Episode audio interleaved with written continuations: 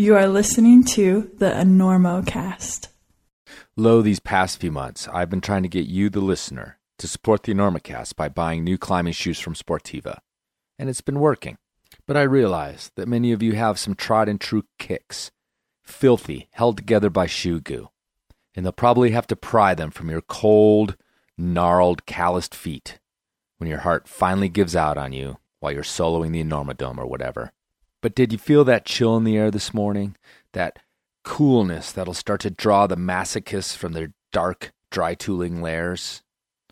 Well, Sportiva makes mountain boots, fruit boots, or if you're a Honnold, crampon ready sneakers to get you up the gnarliest, iciest project your semi dormant limbic cortex has dreamed up over the happy days of summer.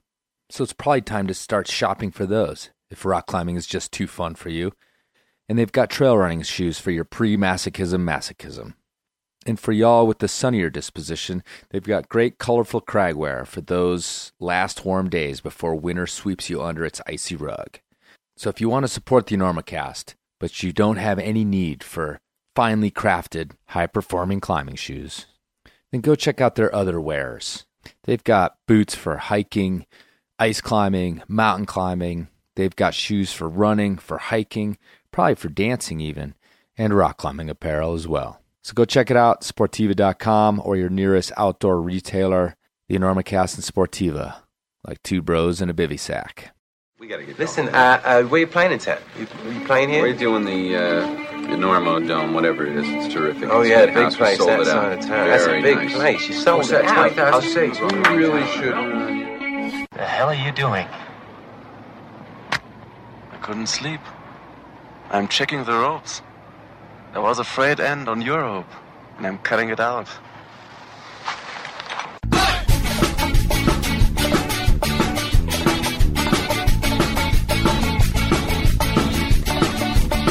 Good weather, bad weather. No, later, anytime. Today's show is brought to you by Black Diamond Equipment with support from Maxim Ropes. And now, La Sportiva has joined the Enormo Nation as a premier sponsor. And of course, don't forget Bonfire Coffee. Go to bonfirecoffee.com, enter Enormo at checkout to get a discount on great coffee and to help out the Enormocast. Please support all of our great sponsors and let them know that you love them. And now back to the show.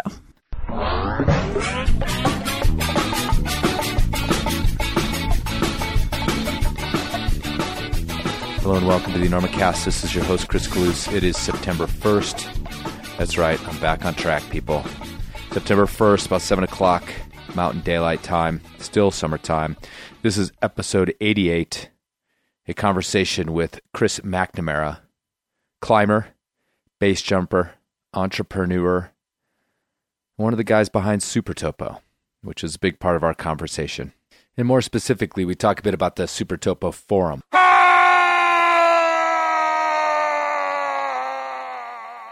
Which was one of the original reasons why I wanted to get Chris in here.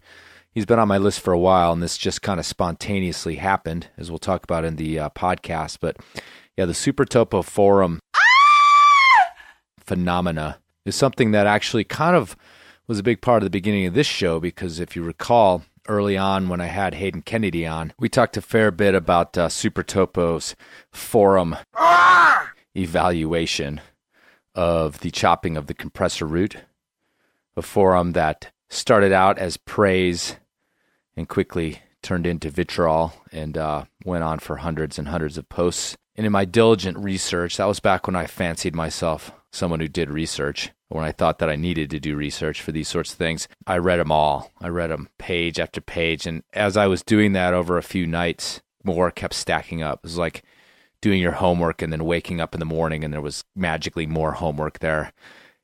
Anyway, SuperTopo is this amazing phenomena that I've watched grow over the years, along with the internet, and and I think there's very few climbers out there that haven't dipped into SuperTopo climbing forums for good reasons and for bad, which we talk about on the show. So that's coming up. Really great guy, really smart guy, Chris McNamara, and uh, had a lot of fun talking to him, connecting with him right here in Carbondale. So that's what's coming up. And actually, I don't have much else going on besides uh, just pumping out interviews. I got a bunch in the bag, and I got some ideas for some creative stuff coming up because having a few backlogged means I free up time to do that. Don't have a lot of time to travel right now because I'm working real hard at my day job. Still have my day job. I got a lot of people coming up to me at the trade show last month asking me if the Enormocast was like pretty much my full time gig now. It's not. But alas, what else am I going to do with my time? Sit around and post on SuperTopo like I used to? Yeah, I don't have time for that anymore. It probably would be my full time gig if I was a better businessman and maybe return an email once in a while. well, it's all about the love. I just do it for the love. The love. Anyway, let's get to it.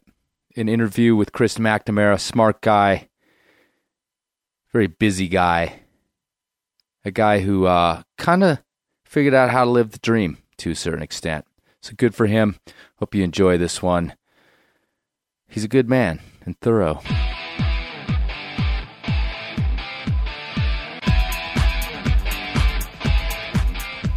When it comes to protecting climbers, we all know that Black Diamond makes great gear to keep you alive on those big climbs. But look more closely, and you will find a company that has the climbing community's back in many deeper ways. For 25 years, Black Diamond has carried a vision that they have a vested interest in protecting the places that you're going to use that gear.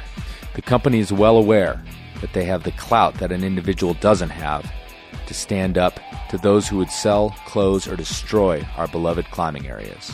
Advocacy groups across the world have found BD willing and able to help them bring powerful kung fu to the fight for our right for adventure. So look to Black Diamond for the best climbing protection that money can buy and know that they are working to protect the climbing areas where you're going to use it.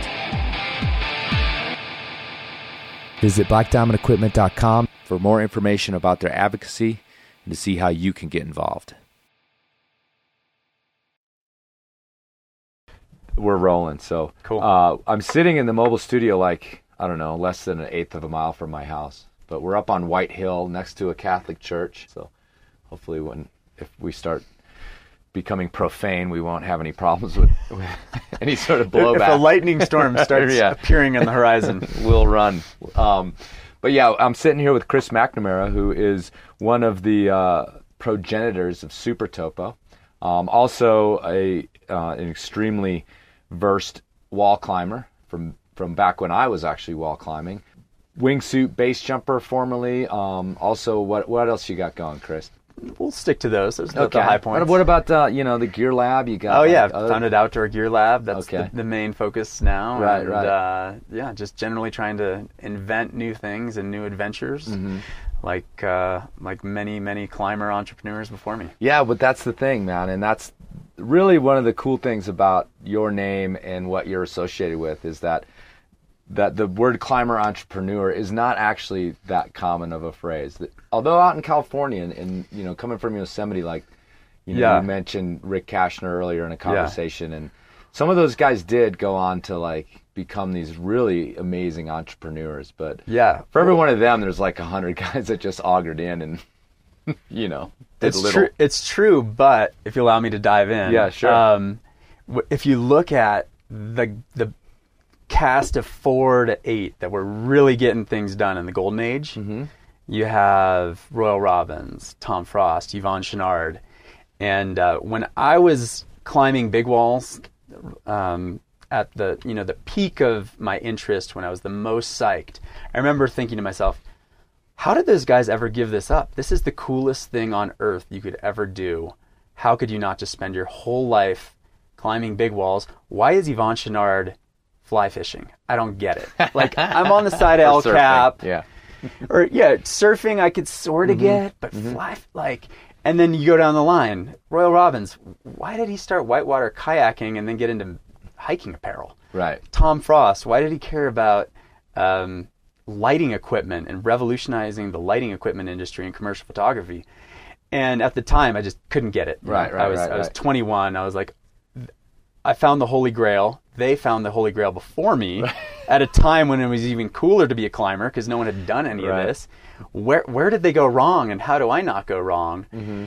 But as uh, as I got older, I realized what they were really at their core is they were adventurers. Mm-hmm. And, you know, the definition of adventure, or at least part of it, is the unknown. And they were like, yeah, El Cap has been amazing and it's taught me so much, all these climbs. But at the same time, there's so many other things to be discovered. Right. And some of them are going to be related to doing climbing, but, you know, some of them won't be. And, uh, and, and they still come back to climbing. Like one of the best days of my life was going to, with, uh, Royal Robbins and one of my best friends. We went to his house in Pinecrest. This was maybe seven years ago, and we went and climbed at his like private little crag, um, and, and kind of like the foothills of the Sierra. And he's still at it, and he still loves climbing. But in the, the, the meantime, between doing that and doing the first ascent of Half Dome and the Salathé Wall, he'd woven in all these other totally out there new things. Right. And uh, and now now I get that. Like I love climbing, but I also love all the other adventures that being a climber teaches you how to find. Right. Well, I mean, then look at Porter. You know, Charlie Porter went on to this like amazing life and you know sailing and discovering and and you know doing all this science out in the middle of nowhere all by himself. So, I mean, that's another one that Yeah, espe- yeah, especially Porter, which um, that was probably my biggest coup, like biggest accomplishment with writing the first How to Big uh, Yosemite Big Walls book was no one had heard of Charlie Porter. There was one two-page article in Rock and Ice on him, and uh, somehow I got a number, and I was like, "There's no way this number will work." I call this number, and he just picks up the phone, and I'm like, "Wow, no one like people weren't." Oh, I know. The number was left on a bulletin board at Wilson's East Side Sports Uh-huh. in Bishop, and this was probably in the 70s, late 70s, early 80s. And a friend said, I found this number, it might still work. And it turns out it was his mom's number. And it just happened he was at his mom's house and he picked up the phone and uh, he. And, Are you and- kidding me? and- this and- is awesome. yeah, no, it was it was amazing, Right. and uh, and probably since then it's been impossible to find him again. I Right, just got right, lucky. yeah, yeah. But um, in talking with him, he was just talking about how he actually told me this amazing story that um, I, I should follow up on. But it was something about finding a time capsule that Magellan maybe had left, like Uh-huh. in Patagonia, Sure. like. And what was clear is that he took all that you know passion that he had for doing the first ascent of the Shield and New Dawn and uh, and turned it into something new. And he's like, why not go down to Patagonia in the '70s, which Patagonia is still a wild place, but imagine Patagonia in Right, the yeah. '70s and '80s. And, and the parts that no one even goes to today, Mm-hmm. and he's there alone. And so, I'm, I'm now kind of just you know following their lead, going. Right. Um, I love climbing, and I and I love always trying to find the new angle at it. But I also appreciate that uh, one of the best things they can do is teach you how to find those adventures elsewhere. So how did you discover wall climbing? Because when I, you know, and this is this is like we were sort of contemporaries in terms of wall climbing, although I was older than you because uh, you and Singer were kind of like young phenom upstarts, like just hammering out these walls. And I mean, you said what you were 20, 21, and he must have been. Is he younger than you, or are you guys about the Uh, same I age? think he's we're about the same age. Yeah, but we were you guys were like total young punk And- running around the valley then. Yeah, I think we were 17 when Right. we met. Um, yeah, so when I was 14, I went to Yosemite for the first time. I was like, "There's no way I'll ever climb El Cap." But I like went to the base of it. I was like, "Coolest thing I've ever seen." And I even remember seeing some guys who were about to do dihedral wall, and blown away. I'll never do that. But total chance, I'm at this high school um, outdoor ed meeting, and a, the teacher hands me the business plan for a climbing gym, which is basically the first giant climbing gym, which was Mission Cliffs. Mm-hmm. There'd been climbing gyms before, but there there hadn't been one on that scale. Sure, and yeah, he was sure. like, "No one's ever lost money in a climbing gym. You should invest in it." And I'd been saving like every penny uh, to my name for no real reason for Right. for four years, being a little league snack shack uh, operator Uh-huh. and a umpire, and I put the chalk down. Right. Like basically did all the little jobs around a little league field, and uh, all I wanted was free climbing gym membership for life. Right. And I was like, I don't care if I never see this money again. I want to I'm I'm ground floor free membership for life. This is gonna be awesome. So wait, how And old are you? I'm this point? 15, and he um, Nobody's ever lost money in the climbing gym. Yeah. I don't know. I think he might have made that part up. But anyway, I think he did. I think he did. I'm pretty sure some people have lost some money Yeah, in yeah. climbing gym. I think at but- that point he'd invested, and Right. maybe he was just Right. looking for. Yeah. And there, I'm sure that was illegal. You know, telling your 15 year old students to back your investment. But anyways, um, the guy who's at the, the the heart of all this was Mark Melvin, who um, is probably one of the more kind of unknown, off the couch El Cap badasses. And he was just like, "Do you want to climb El Cap?" And I'd been climbing for six months. I was now 15, and I was like, "Sure." I'd never climbed anything taller than the Golden Gate Bridge. That was at that point the tallest thing I'd ever climbed. And uh, got up there, everything went wrong. He forgot his shoes on the climb, which we did the west face of El Cap, which was a free route, Yeah. and we didn't have jugs. And so we ended up zip lining the free shoes back and forth. Like he'd lead a pitch, and we we luckily had a trail rope. He'd zip line the shoes down. I'd put them on, climb the pitch, hand them back to him. Those were your shoes? Those are his shoes Oh, his. because I didn't own proper Oh, shoes. right. I'd only been climbing six months. Right. And um, everything went wrong. Ran out of water. You know, the west face in the afternoon gets insane Yeah, but heat. yeah. I can't imagine you were going terribly quick with like zipping shoes back and forth. So. No, I mean we, we, we got it done. Like I think we still got down in daylight, but um, Oh, amazing. yeah, like he, he's it was all him. Like he, he's he's uh he's badass. But um everything went wrong and by the end of it I was like I'm hooked. Right on. Like I found I found what I I need to do in life and it is just climb this rock because uh yeah, it's, I still can kind of even remember being I think it was at like pitch 9 where there's this hard free section that pe- a lot of people don't even do. They kind of like pull through, which I probably did. But um I'm an aid climber at heart um, I just remember hanging there with 2,000 feet of air underneath me. And uh, to this day, I still think that's what is so cool about wall climbing. Right.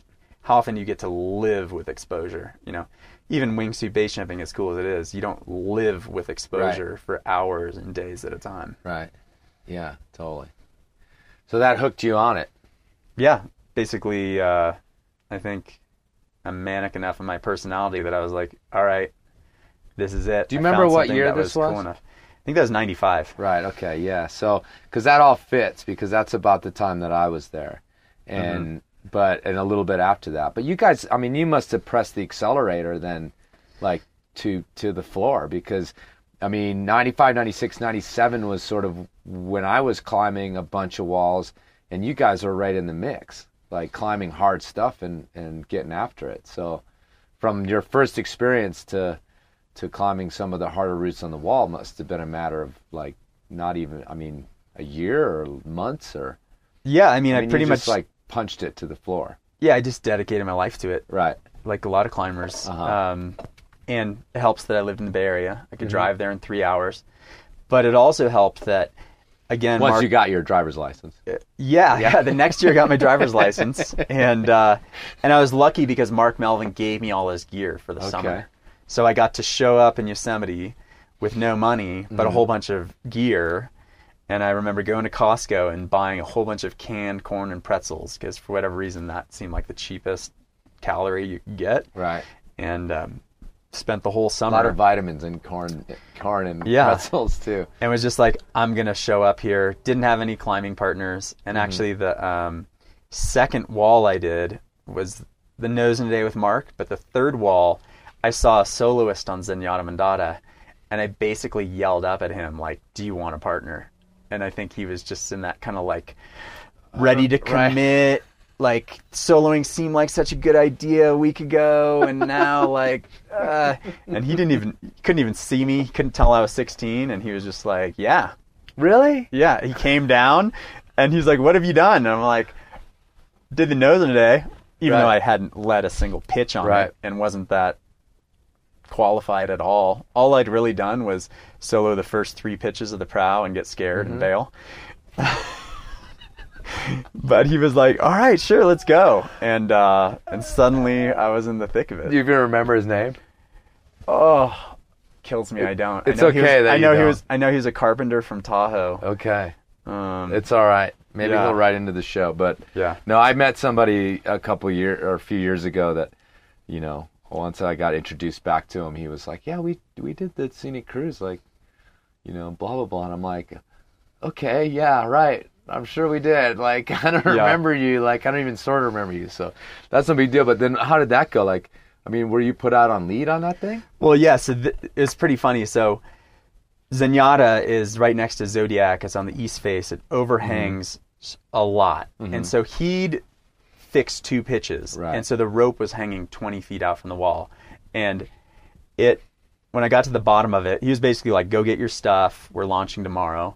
I go get my stuff, um, and I just remember starting to jug and be like, "This thing is tooth floss." Like, because when you look up at a, a 280 foot rope Right. that's hanging 20 feet from the wall, and you're not used to exposure, it's suddenly a rope that seems like a, a safety mechanism Uh-huh. now seems like it has the you know, you know, properties of tooth floss. Right, Like, right, this, And then I remember getting to the belay, and I didn't have any experience with exposure, so just operating a carabiner Uh-huh. terrified me.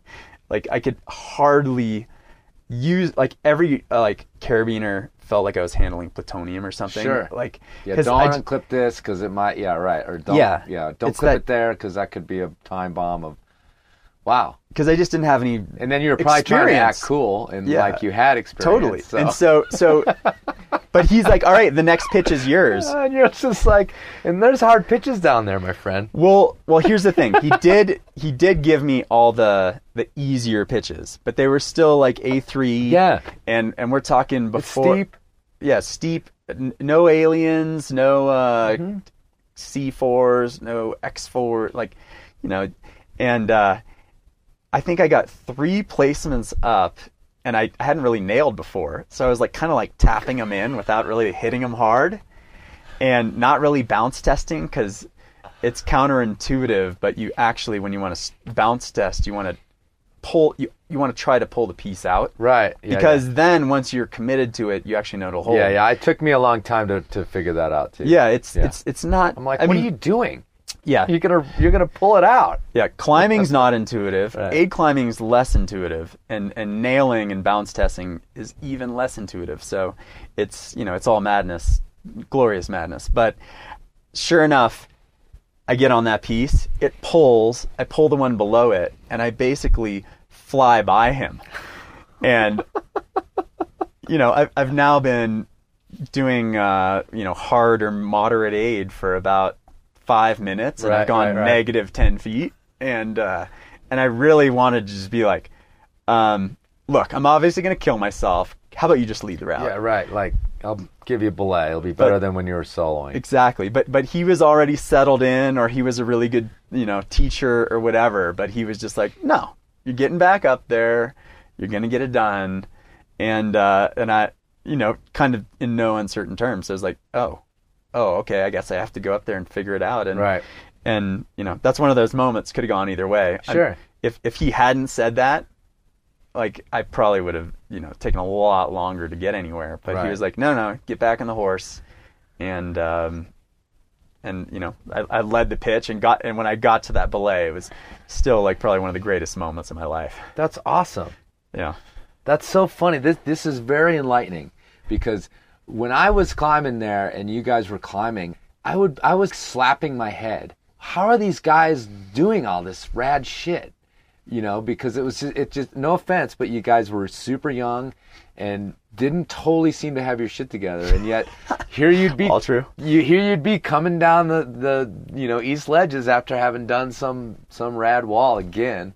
I'm like, I just remember feeling like, what's going on here? Like, where did these kids come from? I don't know. So I guess it's sort of this actually elucidates this this this theory that I had. I'm just like, I don't know how they're getting up these routes, but they are, and that's kind of what was going on apparently. Well, yeah, it, it was hooking up with people early who Yeah. were just way better than Yeah. I was. Yeah. And then um, and then the story of meeting Singer was pretty funny because it wasn't long after that Mm-hmm. where there was one other like really young aid climber named Calder Stratford out of Oh Salt yeah, Lake. Yeah, yeah, totally. And uh, and I remember being in El Cap Meadow, I'd maybe done five El Cap routes and seeing Utah plates and this guy get out of it. And I was like, Are you Calder Stratford? And he's like, No, no, I'm, I'm Singer.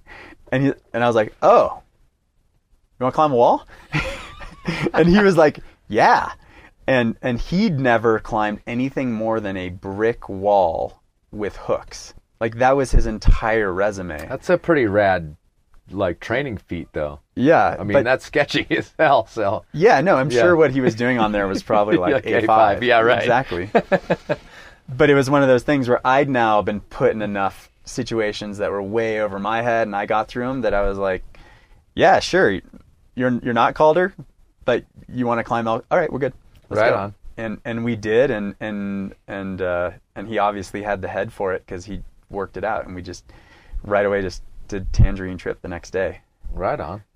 Yeah, that's awesome. No, that's that's very cool because, like I said, it was like we were sort of contemporaries. We were in the valley at the same time, doing similar walls, doing sometimes the same walls, not together but months apart or whatever. So, um, and you guys were kind of a phenomena for sure.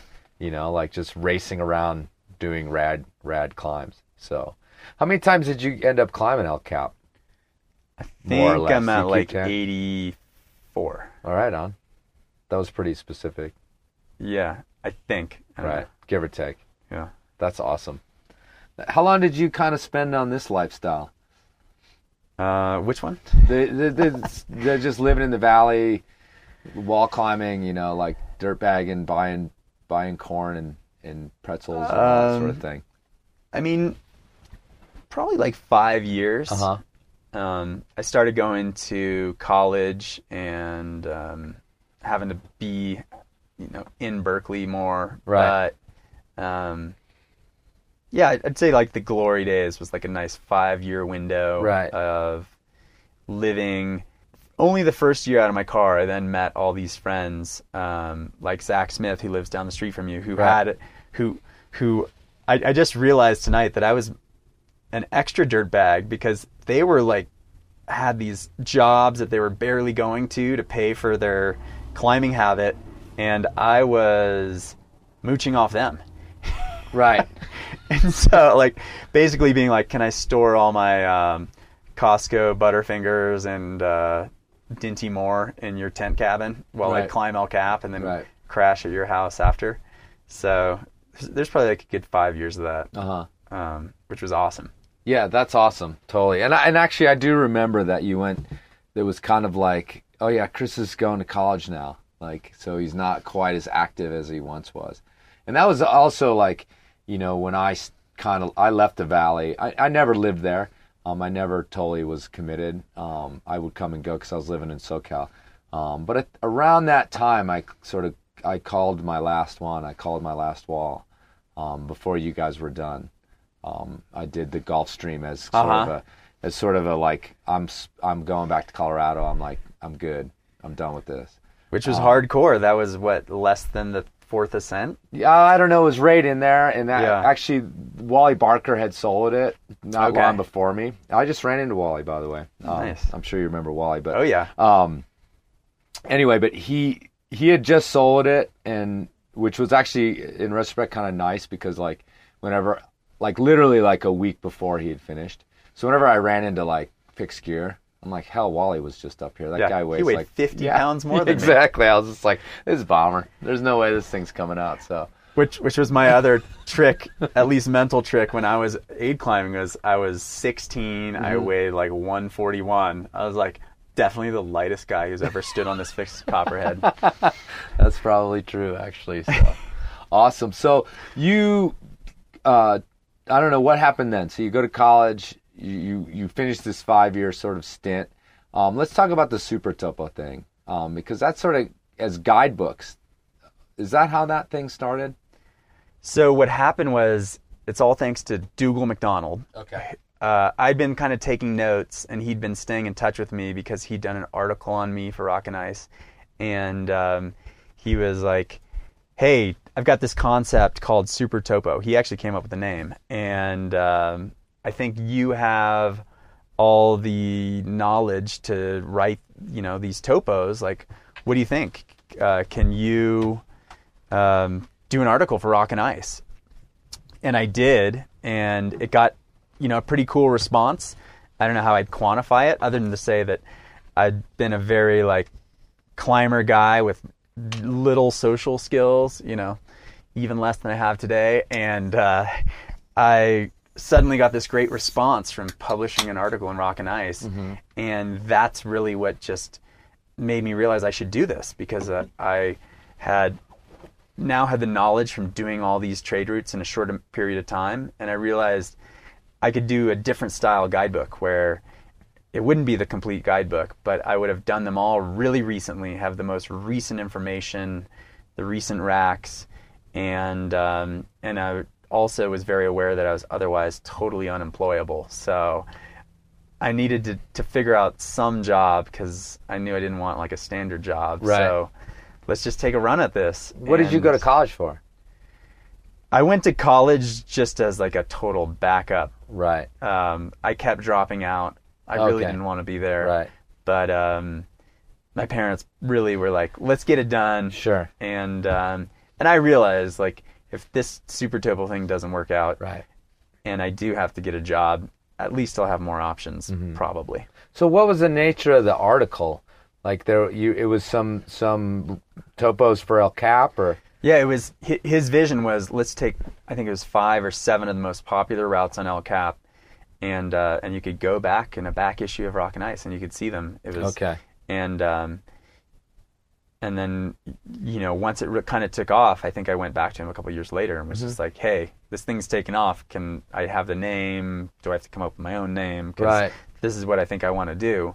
I want to take this new level of detail for topos, Mm-hmm. um, and and now most of the books that are sold are like Yosemite Free Climbs or whatever, Right. but um, it really lent itself to big walls where it's having the latest rack is so important. Mm-hmm. You know, having the latest information because at the time it would say Zodiac is A5, but everyone knew it wasn't. Right. But they were like, well, what do I need? Like, Yeah. what's the deal? Like, there wasn't. Yeah, you get some old pin rack and stuff, you know, and nobody's even p- banging pins on it anymore. exactly. Like, because yeah, I, I went up on Mescalito with like I don't know, like 80 pounds of iron because we didn't know any different because you had this old list in some old, I mean, the original book, like you know, six three quarter inch angles. like, Exactly. you know, like you're you get up there and and you know pound like a handful of pins then, and you probably don't anymore at all, but. yeah. Um, interesting. So that uh, came from Rock because Rock and Ice had done. They always used to put guides in their in their magazines. I mean, I've got some old old issues with old, you know, Black Canyon uh, guides and and stuff like that. So, so you turned it into actual books about when? Like when did this concept? I think it was 2000, 2001 was Uh-huh. the first book. And um, as the book was coming out, I had this. I got. I briefly got really into trail running with Galen Rowell, and I actually thought trail running was going to be like base jumping was like my new thing. Like Mm-hmm. loved it so much, but my knees basically fell apart. Okay. Like my just didn't. Even when I was 22, my knees just were like, no, this isn't happening. Mm-hmm. And uh, but I was friends with Galen Rowell, and he took us on this. Uh, he, once a year, he'd do this backpacking trip, invite eight friends who we thought were interesting, get a bunch of wine, bring in like the mules, and so in this one it was to the Wind Rivers. And another person that he knew was who would become my future business partner, Randy Spurrier, um, who was also a climber, but like heavy into kind of tech. And this was around 2000 when the internet was blowing up for the first time, and everyone was talking about like, No, the internet's been here forever. I Yeah. mean, it's been here since like the I don't know the Declaration of Independence, right? easily. Yeah. Yeah, in, Yeah. in various forms. Right. It Used to be coal powered. Right. Now it's. Uh, but um, and he basically, I was like, let's come up with this ebook idea. Like you're about to publish the first Yosemite Super Topo Big Wall Guide, but let's have ebooks be a part of it. Let's have uh, an internet presence be a part of it because the stuff's all blowing up. And uh, totally committed to it. A year ago, the internet had its first total like fall apart session where all the money flowed out of it. you Oh, know, right. the dot bombs. Sure, sure, sure. Uh, yeah. And and what we realized was we were probably about a decade too soon on ebooks. Which, Uh-huh. if you think about it, ebooks really didn't blow up until probably I don't know six years ago. Seven even years yeah, ago. even even more recently, I think, to where they're like fully mass market. Yeah, so it was it was one of these things where we're we're kind of early on the idea, Right. but at the same time, um, we just both got along great, and we're like, yeah, let's uh, let's even if we kind of go back to the standard old guidebook model, we'll just go with that, and and then the um, you know the internet forum thing started, and so we're like, yeah, let's yeah, we have throw to talk that on about there. that. So uh, I own Oh, Super sorry. Topo 50-50 with Randy, who lives about a mile away from you here Right. in Carbondale, and uh, he's always been the guy who knows how to do the internet, who has much more knowledge about bigger business ideas, and and while I may have picked up on some of them.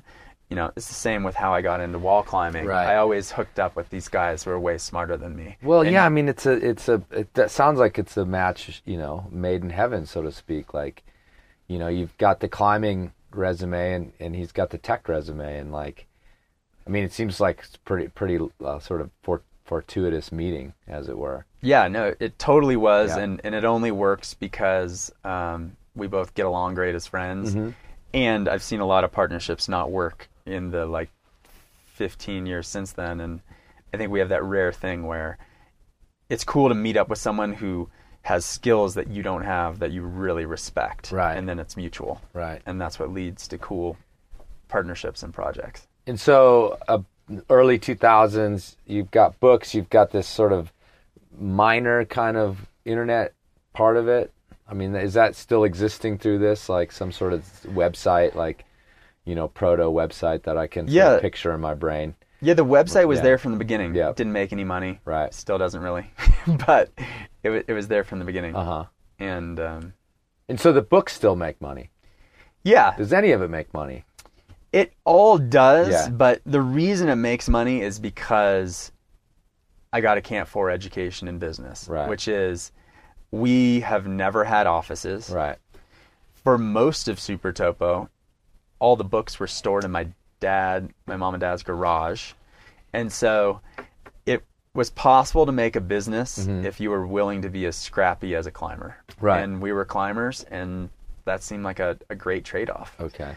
Um, but that's the only way that I see to make a, a living out of most climbing style businesses, which is um, what's great about being a climber is there's this real culture of uh, frugality of it's it's so much more about the experience than anything you can buy. Mm-hmm. That makes it hard to sell things to that same group. Um, Right. and, Yeah. Look, you're. Let me tell you, I know what you're talking about. Exactly. sure, yeah. And and and I totally get. I thought you were gonna come on here though and tell me like how how I was gonna turn the Enormocast into like this million dollar a year business. no, no. The the reason right, it is. the interview's over. I, yeah, I I am sorry, but the the reason why it is so cool and Mm-hmm. so fun to connect with people is it is such a cool culture. Sure. And and it totally keeps out anyone from. You know, when was the last time someone big tried to come into the climbing world and make a ton of money? Like, it's just, to my knowledge, it doesn't happen often. right. and it's not going to happen and and it's it's one of the few sports that you can say is is really um, or lifestyles or whatever you want to call it is really protected by its frugality Right. like everyone That's who- interesting. everyone who gets into it has to keep it real Right. and uh, and and it's cool because whenever you run into someone, whether it's Tommy Caldwell, who I think was just I just saw a photo of him roofing his house, you know, Mm-hmm. and and you know one of the one of the better climbers in the world lost his finger because he felt it was better to remodel his house himself. Like Sure. it goes to the core of the whole sport is Right. you uh, y- you climb because you love it and and there there might be some other way to make more money, but it just wouldn't be as fun. Right.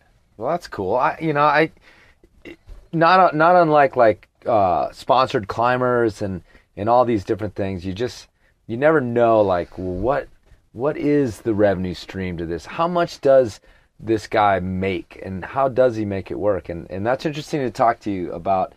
You know the word super topo and I mean it's so ubiquitous in climbing. Like it's just this thing that's out there. You know, like uh, the Enormocast aspires to be as as sort of name worthy as super topo. But we do have to talk about your uh, about the forum. Yeah. And you started laughing when I when I sort of said that a minute ago.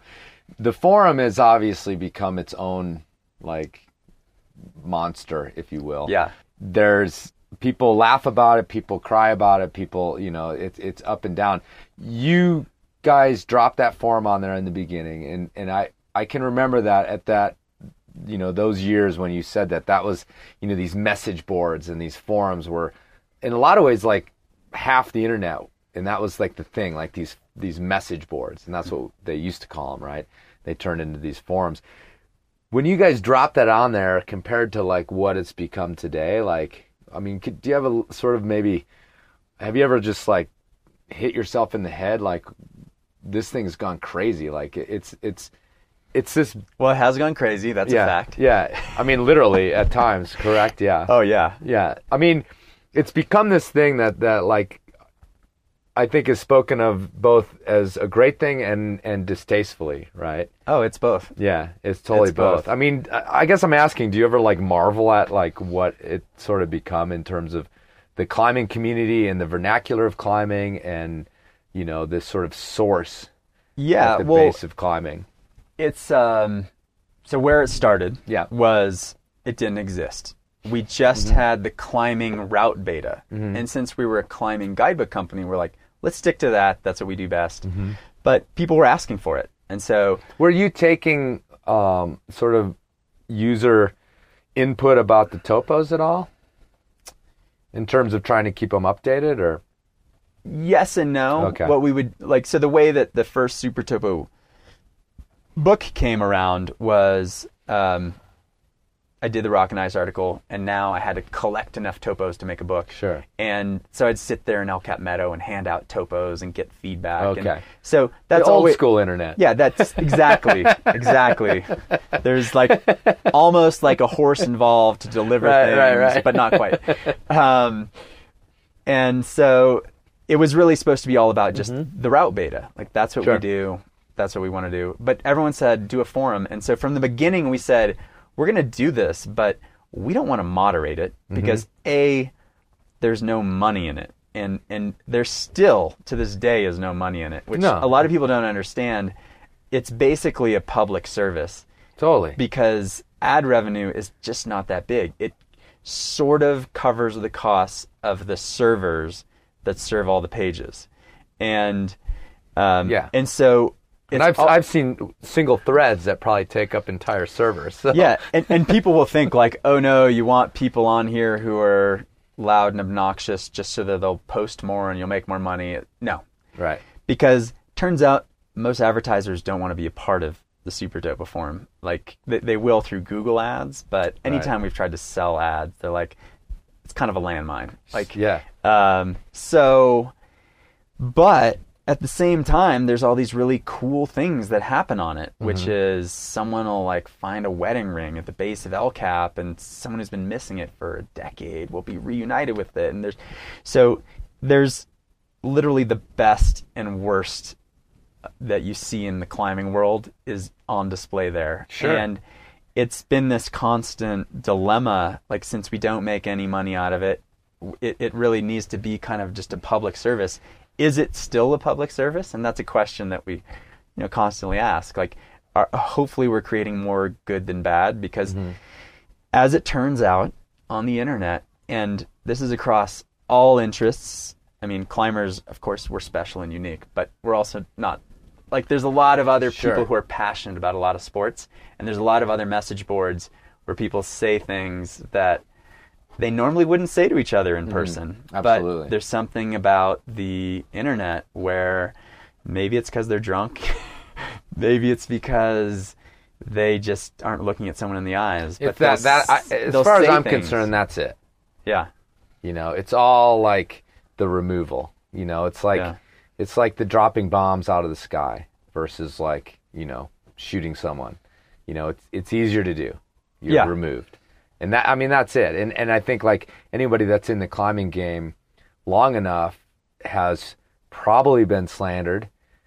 If not on Super Topo, then on you know the the rival forum out here in Colorado, a little more sort of Colorado centric is the Mountain Project one, but you've been slandered and then you've ran into the person that slandered you and and it's all you know rainbows and unicorns everybody's like hey how you doing it's been you know it's been great and it's just kind of like well yeah but like two months ago you fucking hammered me on the internet you know like so i don't know i, I Yeah. think it's just the removal right Well, yeah, and, and there was moments. drunkenness probably a bit of it Yeah, yeah. Um, and there's moments in my life where I'm like, all right, let's get to the bottom of this. How can we solve this? But now I've looked at every single forum, even forums that aren't even related to a passionate activity like Reddit. right They deal with the same thing, Mm-hmm. where they start out being like, let's not do censorship. Let's just let people post what they want. And then as they try to make money and try to like build a, a, a safe place for more people, they realize, oh no, you can't do that. You got to figure out some way to censor this, whatever. But from the beginning, we just realized we just don't want to be in that game of mm-hmm. being moderators and hiring moderators, and there's no money to pay anyone Right. to moderate it. So let's just really hope that at the end of the day, more kind of inspirational and useful information will have developed than negative. And Right. it's, I, I would like to tell myself that's how it happens. Um, and it, it, but it's probably very much a, a personal thing. It, it comes down to how you've related with it, and Right. and I'm sure there's a lot of people who get awesome stuff out of it, and there's a lot of people who are like, why would I like delete my account? I don't want to ever be on here again. Mm-hmm. I've never seen such hate in my life, and they're both right. Yeah, totally. So it, there is a way to get kicked off, though, right? Because I've read forums where I, where somebody's like, yeah, you know, like, you know, climber type sixty nine sixty nine is gone. You know, somebody something happened to him, or Yeah. like, yeah. So somebody uh, eventually makes. Is that you that makes that decision? Usually not, but sometimes it's it's basically we basically say we could be in we could have this moderation um, relationship where Sure. we like find people who are doing things that are questionable and send them messages and send them warnings and, and have this whole back and forth and all that but that just would take a lot of time Right. and i also think there's something about i think some people want to engage in that type of relationship Sure. and they're psyched for it Yeah. to like oh wait how far can i push it Right. and it's like, we don't want any part of that. So we're basically like, we're not going to moderate anything until it's just so over the top and offensive. Like, Right. you're posting, you know, some decapitated body on a climbing forum Right. repeatedly, or you're only posting for the pure reason to try to get other people upset Right. and repeatedly. And then it's like, how can you really expect us to want this to be part of a climber usefulness resource? Right.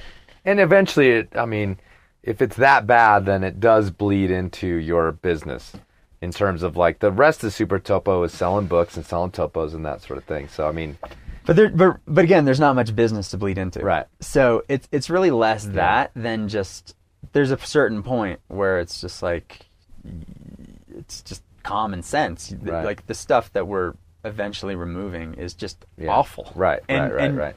And there are a couple people who are like, why did that get removed? But there's a whole lot of other people who are like, seriously, why did you wait so long to remove Right. that horrible photo or Right. that? And and so and and that's just the nature of having a largely unmoderated forum. one of the big things that started this podcast was I had an interviews with um, Hayden Kennedy after after chopping the compressor route. Mm.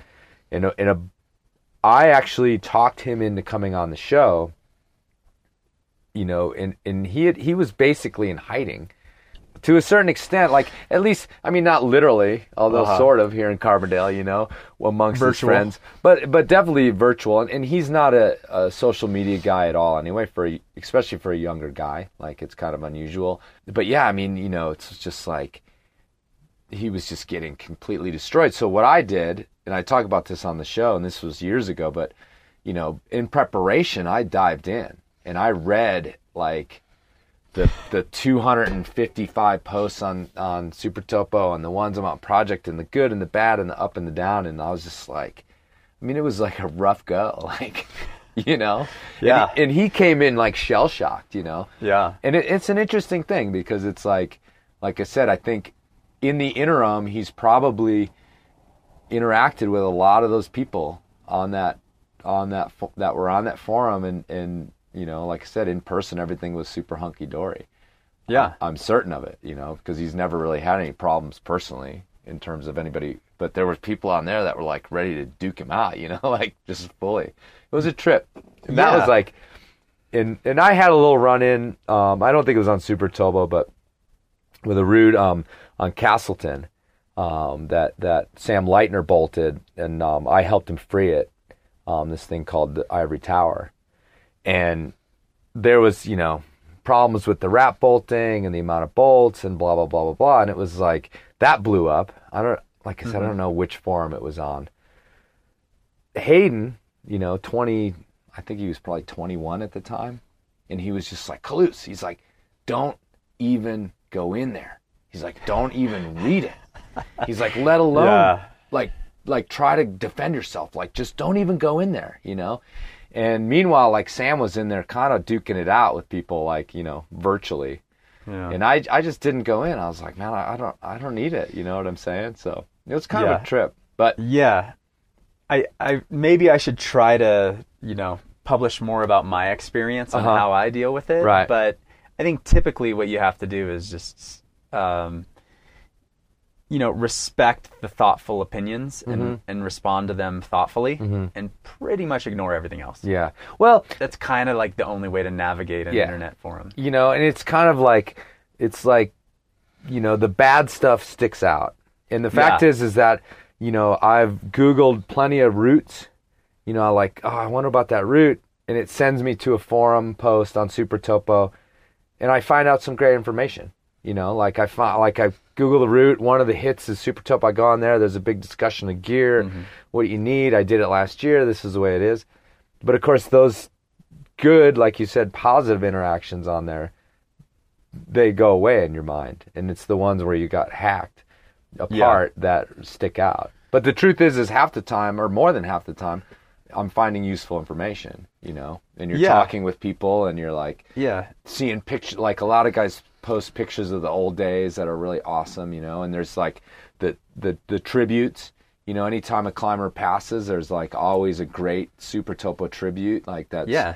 Well, pictures and multiple pages and links to all these articles and stuff. So I agree that you're, you know, you're, you guys are running a balance there yeah, to a well, certain it's extent. we basically made it really easy to communicate, and that can be turned for good or evil. Yeah. and so, um, and it's still such a new thing. We're talking about just how new podcasts are. I mean, internet forums, when you think about it, are still very new, and I think people are still learning how to interact with them. Um, we're still learning how to moderate it, even Right. though we're still not really moderating it. Uh, you know, and and I think over time people will realize. Um, for the last couple 10,000 years, when someone says something negative to you, it meant something because you Right. were probably looking them in the eye. Mm-hmm. And now, if someone says something negative you, to you online, you have to really not take it personally unless you should. If it's someone who's very thoughtful, someone you respect, someone who's calling you out on something that's real, sure, yeah, you should take that seriously. But if it's someone who maybe doesn't even have their name in their profile who's saying something negative, you really have to just hit the mental ignore button. Sure. And I think we're all going to get better about that over time once once we move through these kind of uh, growing pains of the whole internet age, which you know it's still probably the first inning, if that. Yeah, for sure. Well, it, and we'll move on from this. Um, but it's interesting because because I started this podcast a few years ago, and this sort of takes my time, and it's also my own voice piece. You know, I don't. I try as best I can to never get super harsh or negative on this thing. But it's like that's when my sort of forum engagement just petered out because I just don't have time. Like Yeah. I literally don't have time. If I'm online, it's like dealing with the podcast almost exclusively, right?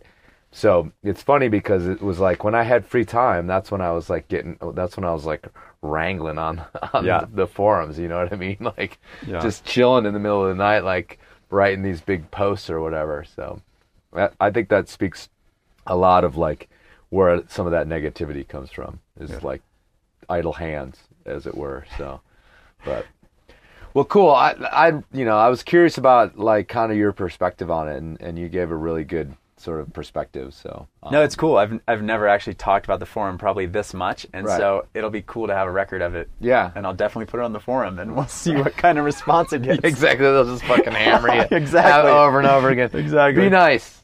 He'll he'll shut it down. Please. Cold turkey, you guys will just auger in. All of a sudden, it won't be there. Exactly. Like people will just like flip out. Exactly. that would be awesome. anyway, um, I do. We're we're actually rolling through this thing pretty pretty good, but um, I do want to talk a little bit about the the transition, even though it's away from climbing, um, at least in terms of the subject matter on the show. But the the wingsuiting and the base jumping stuff, because in a lot of ways, um, you know, I've been reading more about you, even though it's a lot of stuff that you wrote and said a while back. I, I don't even know if there's been an uptick in, in you know really good base base jumpers dying recently, or is it just that the media's clued into them? But we've lost some good climbers anyway in terms of, of Sean and and Dean. I mean, I, you you must have known and probably been close with those guys to a certain extent. So what was the transition into you know you were like you said you'd found this holy grail with el cap. You love that exposure under your feet. You know what happened when you said you know one of the one of these days i'm going to jump off this thing you know well, so I'd always seen base jumpers go over me. Yeah, and yeah, one of the too. cool. it's kind of scary It's it's scary, but like you're also ripping like noise and you're like ah there's a big rock Yeah. coming and and what's actually interesting is very few base jumpers have the experience that climbers do of a base jumper passing over them. Uh-huh. Because you know, unless you've been hanging out with a wingsuit base jumper who's like hugging the ground at five feet above you, which still is kind of rare. Uh, climbers have a unique perspective on base jumpers that base jumpers don't have, and so I always thought those guys are crazy, never going to do it. And I'd even thought about doing it with Dan Osman. Him and a bunch of guys were rope jumping back whatever it was 15 years ago. And and we thought because he was good friends with Frank Gambalie who basically it's like 7 degrees of separation of Kevin Bacon. Like every base jumper goes back to Frank Gambalie who- who's an American you know like 3 degrees or whatever and so we thought we're all going to get into base jumping but then Dano died, and I tried rope jumping and realized this whole like jumping off things into space is scary. yeah It's it's it seems like something totally different than climbing with getting over exposure. It'll never happen. because that was kind of a thing. I remember that was sort of a thing, like this these jumps that, and people would leave the ropes up there, which is to a certain extent maybe what happened to, to Dano is that the rope was up there too long. But yeah, I remember. I mean, Kevin and, and you guys Yeah. were jumping off of things with And- the rope. And so we were all about to get into base Right. jumping, but Dano died and it's like shelved shelved it for about a decade. And then um I just had a girlfriend who was like, let's go base jumping, basically. She found a guy who was gonna take us off this antenna and I was like, still seems stupid and crazy, but everything in life is worth doing once Right. and I did it, and it was cool. But it's like I'm never gonna get addicted to that at all. Like that just seems kind of like right. you know, like awesome redneck crazy fun, but not something I want to dedicate my life to type feeling. And um, then I saw these Norwegian guys who, right when the um, wingsuit was kind of being invented, uh, were flying their bodies over terrain, and then it just clicked, like falling off things. And and base jumping at the time was like, let's go break into a building and fall for two seconds and open a parachute Right. and land and run from the cops, or or let's go to El Cap and fall for 15 seconds and land and run from the Rangers. And then suddenly there's this vision of you're in Norway, 5,000 foot terrain flights, carving it up like Right. you would if you were skiing. And suddenly I realized, okay, that's the coolest thing that I've ever seen, and I need to get behind that. And um, and that's what I did. I just was like, in the same way that elk big wall climbing grabbed me, that is the coolest thing ever. And uh, and at the time there weren't a lot of climbers who were doing it. You know, Randy Leavitt, he got in it, but he got out of it. You know, Right. way before wingsuits were ever invented. And Who else? I- like Will Oxx. yeah, bef- Will? before wingsuits. Like Oh, no those one were before wingsuit. Yeah, And no Xa- one- Xavier too, right? Yeah, yeah, way before Right, wingsuits. right. And so, um, and and the only climber I knew who was doing it a bunch was Dean Potter, and I don't think even he had a wingsuit at the time. Right. And so, for me, it was just like, oh, I can be the first because there's all these Europeans, you know, maybe a hundred of them who now have Mm-hmm. wingsuits and are pretty badass. But there's no Americans, so it's like showing up in Yosemite where no one's climbed any of these walls. I get to show up in Yosemite where no one's wingsuited off anything Right. Or the entire continent. Right. And and so it became my own little like mini golden age of uh, wow, no one's jumped off Notch Peak in a wingsuit. No one's jumped off all this stuff in Zion, and Right. uh, et cetera, et cetera. So it, it was an an epic, awesome, beautiful time until I ran into what everyone runs into eventually is a whole bunch of your buddies die Right. and and at the same time anything that's that incredible once you do it enough becomes routine you know like climbing i think stays um, such a passion for so many people for so long because it's not such an adrenaline sport Right. it's really more about envisioning something with a good buddy going out there working hard and kind of accomplishing something and then coming back base jumping is the opposite. It's mm-hmm. like doing heroin. Not that I have, but it's like super intense, short rush, and and that rush started to fade. And meanwhile, more and more friends were dying, and so that it, it was awesome to be a part of that little golden age of wingsuiting, especially in you know doing new things in America. And but it was also very easy to get out of it because it was like, man, all these other people are way more careful than me and way more skilled, and they're dying left and right. And uh, and and it seems like people are dying even more now.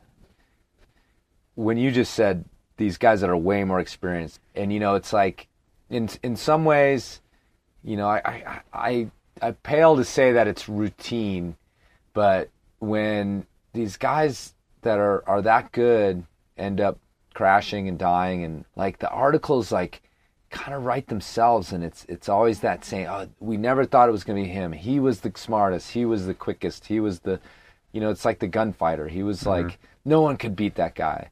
But you're a smart guy and, and you're a thoughtful guy and, and I can only imagine that there there probably eventually takes a bit of denial to try to keep yourself in the sport to a certain extent. To say oh I'm I'm you know I'm way sharper on everything than than so and so who you know whoever Yeah. like Hans blah blah blah that just died in Germ you know in Switzerland or whatever but there's got to be a point where I mean a, an intelligent person has to break through that to a certain extent Yeah.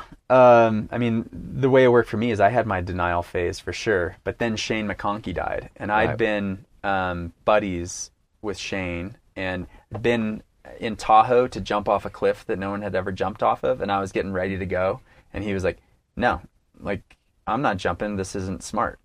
And I was like, "Oh wow, you're way better than me, and I think I can do this." And and you're saying we should back off and then I think four months later he died. And so that was kind of that moment where I was like, okay, the really smart people who are super calculated are dying. And then, you know, with Sean Leary, I was almost thinking of getting into the sport again. I took about a five year break and uh and I'd actually like just gotten separated, which, you know, or getting a divorce. And so it was like and and climbers can relate to like there's a lot of like big free solos for some people that go down after Sure. a breakup or whatever. Mm-hmm. So I was like, okay, maybe I should look at this sport again. And Sean's one of these guys who can really do it safely. Like he's cracked the code and he's doing it in just the style I like where he's finding things that have never you know thought possible. He did more like kind of new exits than just about anyone because you know he's a climber and he's showing Right. up to all these things being like you know a, a, a skydiver would be like that thing's impossible and and to a climber it's like no we actually only have to climb five seven and we can be at the top of that. Yeah. and and that's how a lot of the exits were and why they were so easy to find. And so when he died it was like oh my you know this is this was the guy I thought had cracked the code. Right. like he's super thoughtful and careful and super skilled and uh, and he still couldn't you know survive it. And then and you know Dean was the same way. Someone who was like and that guy's a Jedi, you know. Sure. He's Yeah, like he's magical, He's like yeah. Peter Croft. Like he just knows how to go up to the limit and where to back off and how to do things that to the rest of us seem so bold and scary, but to them they just know themselves, know how to breathe and know they're like where their incredible skills end and where they need to back off. And and then when he died, it's like, oh god, you know, another one. And then and then I kind of wanted to post an article, and uh, and I decided to wait a week because um, Jonathan Flores wanted to post this article about mm, let's make base jumping legal in national parks, and I was like, okay, I'm going to hold off on post like kind of reposting why I quit and why people on the fence should know like what the perspective is from someone who actually quit. Held off a week. He died the week later. Like Really? So so it just became yeah he Holy, I didn't know that. and he was one of the best in the world. Like sure. he, okay. literally Okay. Okay. I didn't know Yeah. it was connected to that article. yeah I read the, the article about the, the, the argument for the national parks and all that. Yeah, I didn't and- realize it was the same person. Holy yeah, shit. Exactly. Exactly. So it's reached this kind of absurd point. And, and and all I can say is my dad covered Grand Prix auto racing in the 50s when everyone died. Yeah. Like Hardcore. every major guy died and people didn't wear their seatbelts cuz they wanted to get ejected so they wouldn't burn to death. Right. And at a certain point, it could have been because, you know, Marlboro didn't want their cars burning on TV with someone uh, burning alive. Yeah, that they decided, press. Yeah. yeah, bad, bad advertising. Like, all right, let's make this sport safe. Like, this has gone too far. And uh, and all I can hope is that we're at the the low point in the sport of base jumping as far as the the mortality rate, and that people will start to decide uh, it's time to, to turn this around. And I don't think there's going to be one silver bullet, but the optimist in me says, as collectively, everyone will be like, this isn't acceptable. Let's figure out how to to take a sport that's beautiful and amazing and and live through it. Yeah, but you're jumping off a cliff and you're like flying without, you know, I mean, you're not, you don't have feathers and, and, and that sort of thing. I mean, can it be done? Do you think? Is do you? I mean, eh, maybe it's just not in our imagination yet. Yeah, I- I is don't- there a way to like bring it to rein it in? If it was a simple answer, it would have been done. Right. Okay. but and and this is totally me thinking through the analogy of Grand Prix auto racing. Okay. But also the analogy of the Eiger. Like I think 11 people died before the Eiger was ever climbed. And alpine climbing is by no means safe today. But you look about the mortality rate of of what people were doing back then and it's like they did they no longer accept that level Right. of risk. Right. Like n- no one does climbs today where you're like, oh yeah, ten people died before Mm-hmm, I, uh, you know, before me. I'm gonna go try this. And so, the optimist in me says, we all collectively, if we choose to, can can can come together and figure this out. Right. Well, from the from the outside looking in, because I don't base jump. You know, I jumped out of an airplane once, but you know, I read I read the stuff, especially about the climbers, obviously, and from the outside looking in, it definitely feels as though the the culture is just way too cavalier, and and and sometimes, in fact, like especially uh, around um, around Sean's death, and then you know in Moab too, because I spent a lot of time there. It's like around that time, it seemed like boom, bang, pow, like people were just here and there, you know, like.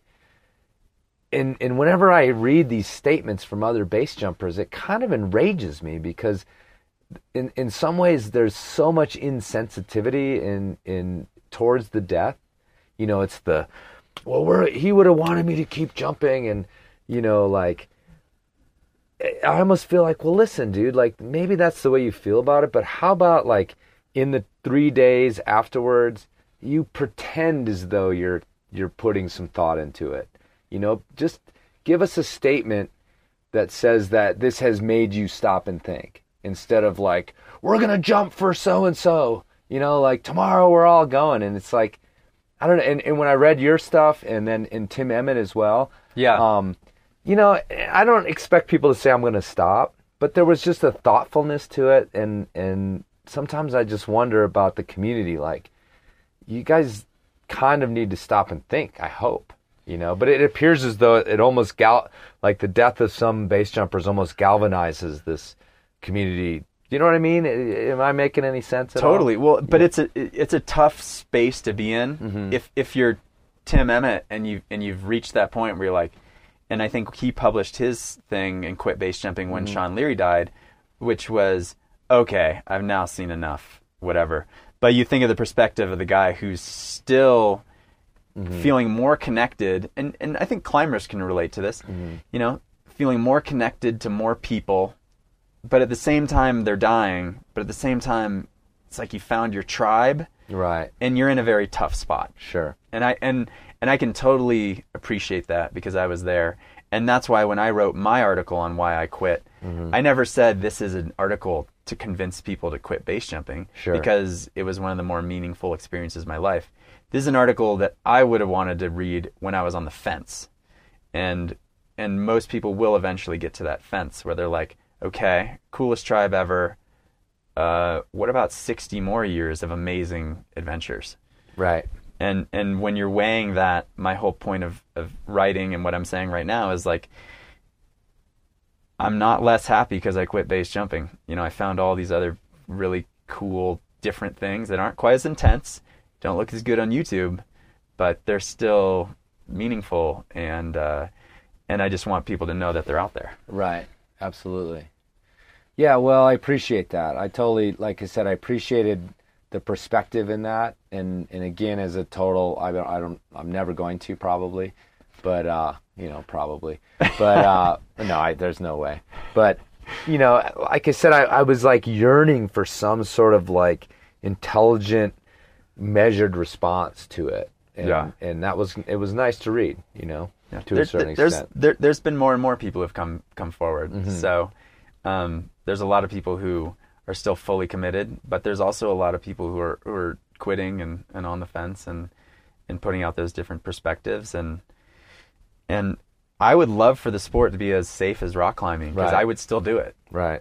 but it just isn't there yet, and it probably won't be for a decade or two. All right. Well, listen, I think we just hammered one out, Chris. That was awesome. This was very much spontaneous. Uh, I want the listeners to know. Um, I knew Chris kind of had a connection to Carbondale, but we finally found out that we had a bunch of mutual friends, and this happened just over the last couple days that we connected on this. But you know, like we hung out in the. I mean, what it was like, shit. It was like twenty years ago now. We're so young. I know it's tripping me out, but yeah, like do the math. Yeah, Yeah, don't about do that a little math. Less, do that little math. less. So, and like I said, we were there, literally hammering, hammering it out up on El Cap back in the in the sort of one of those big wall kind of uh, surges. I think the last one. Like, Yeah. that was the last time big walling was like super cool and nailing. Yeah, and now stuff you like have that. to free climb to be cool. I know, I know. It's a pain in the ass, It especially is, it for is. us older gentlemen. Exactly. Let's bring it back. Okay. Uh, yeah, right on. Anyway, I totally appreciate you coming on the show and sitting down, and uh, hopefully uh, we'll have you back on the show another time. Cause This is this is a blast. I love what you're doing and can't wait to listen to more. awesome. Thanks, Chris.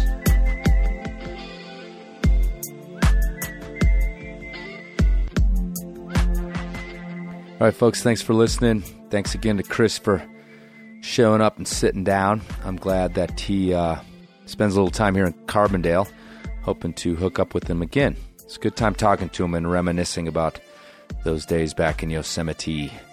Okay, if you want to help out with the podcast, I need your help with the podcast. It's a labor of love, which means if you show me some love, it keeps going. So please do that. Go to enormocast.com, click on the Help Out tab, and see what you can do to help out the podcast by posting a review. Hopefully, a good review. I got a bad review. The first one. One star review. Took me down a little bit. I want to tell you. Anyway, post a review, even if it's a bad one. No, don't post those. You're still listening at this point. You're not going to post a bad review, are you? You're just so angry now because I like stole an hour from you and I'm still talking. yeah. Anyway, post a review, uh, like the Facebook page, donate some money if you want. Donate. for your free stuff. Anyway, all right, we're coming into September. I'm the first person to ever say that, ever use that pun, by the way, just so you know. Even though I think September is a little overrated these days. I don't know if it's global warming or what, but it's still damn hot here. So maybe the end of September will be more sendy. Okay, folks, get out there, enjoy September. Remember, I invented that. Don't forget to check your knot. Oh, put a knot in the end of your rope when you're getting lowered. That's what that other little loop on your rope bag is for. Tie it to that thing. All right, especially you Indian Creek climbers. Seriously, those routes, a lot of them are longer even than your big fat 70, okay? And if your belayer thinks that he or she will see the end coming and just know to stop, that's just not true. It's not going to happen. You're looking up, you're watching your climber come down. It'll just be zing clink as your belay device goes slack. So this month, in this fall, in this season, let's check our knots, shall we?